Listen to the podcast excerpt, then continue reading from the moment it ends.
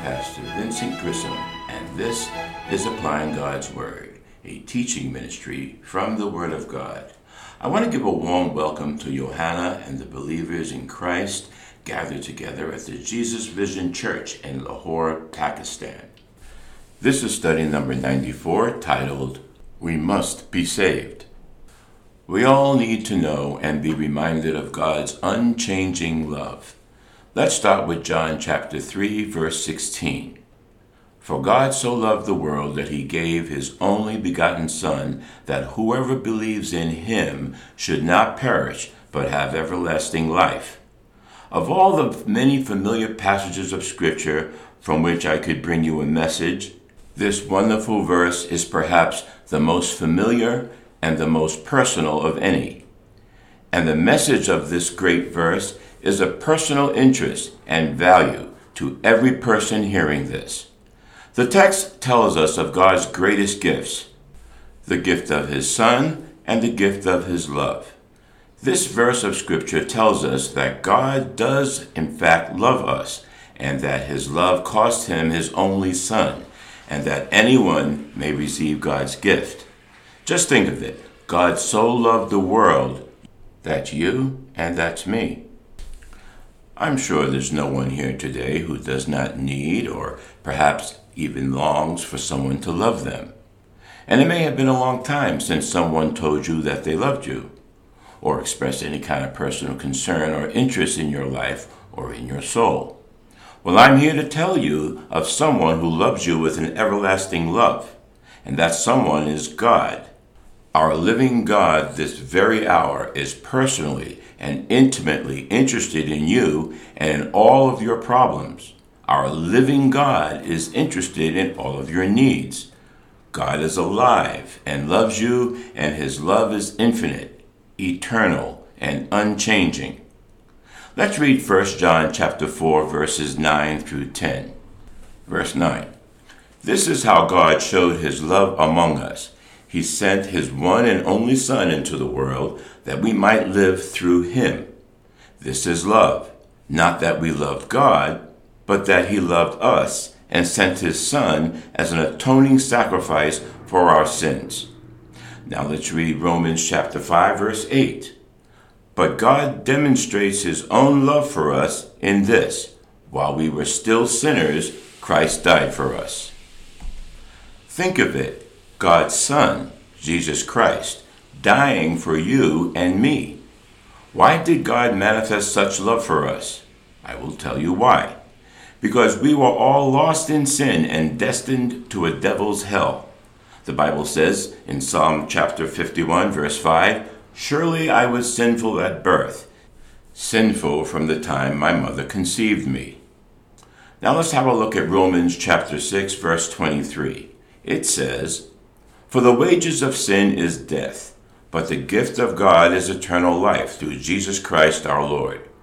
Hebrews chapter 9 verse 27 says, just as people are destined to die once and after that to face judgment, so Christ was sacrificed once to take away the sins of many, and he will appear a second time, not to bear sin, but to bring salvation to those who are waiting for him. John chapter 3, verses 36 tells us Whoever believes in the Son has eternal life, but whoever rejects the Son will not see life, for God's wrath remains on them.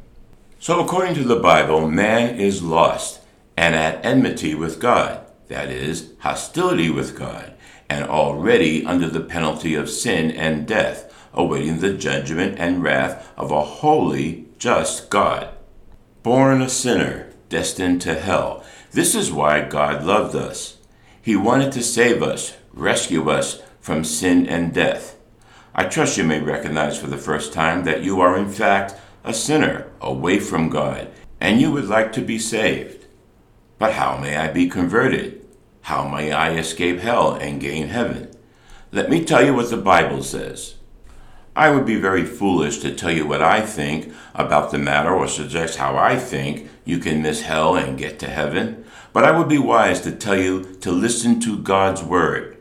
The Bible says, There is a way that seems right unto a man, and in the end, it is the way of death. But Jesus said, I am the way, the truth, and the life. No man comes to the Father but by me. How can you be saved? Confess. Romans chapter 10, verses 9 and 10 says, If you declare with your mouth Jesus is Lord, and believe in your heart that God raised him from the dead, you will be saved. For it is with your heart that you believe and are justified, and it is with your mouth that you profess your faith and are saved. Believe. Acts chapter 16, verse 31 tells us, Believe in the Lord, and you will be saved, you and your household. Call. Romans chapter 10, verse 13 says, For everyone who calls on the name of the Lord will be saved. Receive. John chapter 1, verse 12 tells us, Yet to all who did receive him, to those who believed in his name, he gave the right to become children of God. So, when can you be saved? Right now. 2 Corinthians chapter 6 verse 2 says, For he says, In the time of my favor I heard you. In the day of salvation I helped you. I tell you, now is the time of God's favor.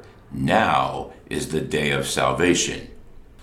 Isaiah chapter 1 verse 18 commands us to Come now, let us settle the matter, says the Lord. Though your sins are like scarlet, they shall be as white as snow. Though they are red as crimson, they shall be like wool.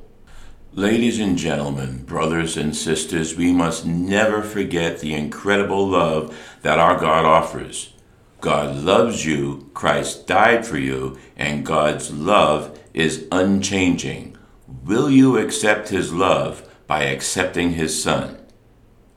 Acts chapter 4, verse 12 tells us salvation is found in no one else, for there is no other name under heaven given to mankind by which you must be saved.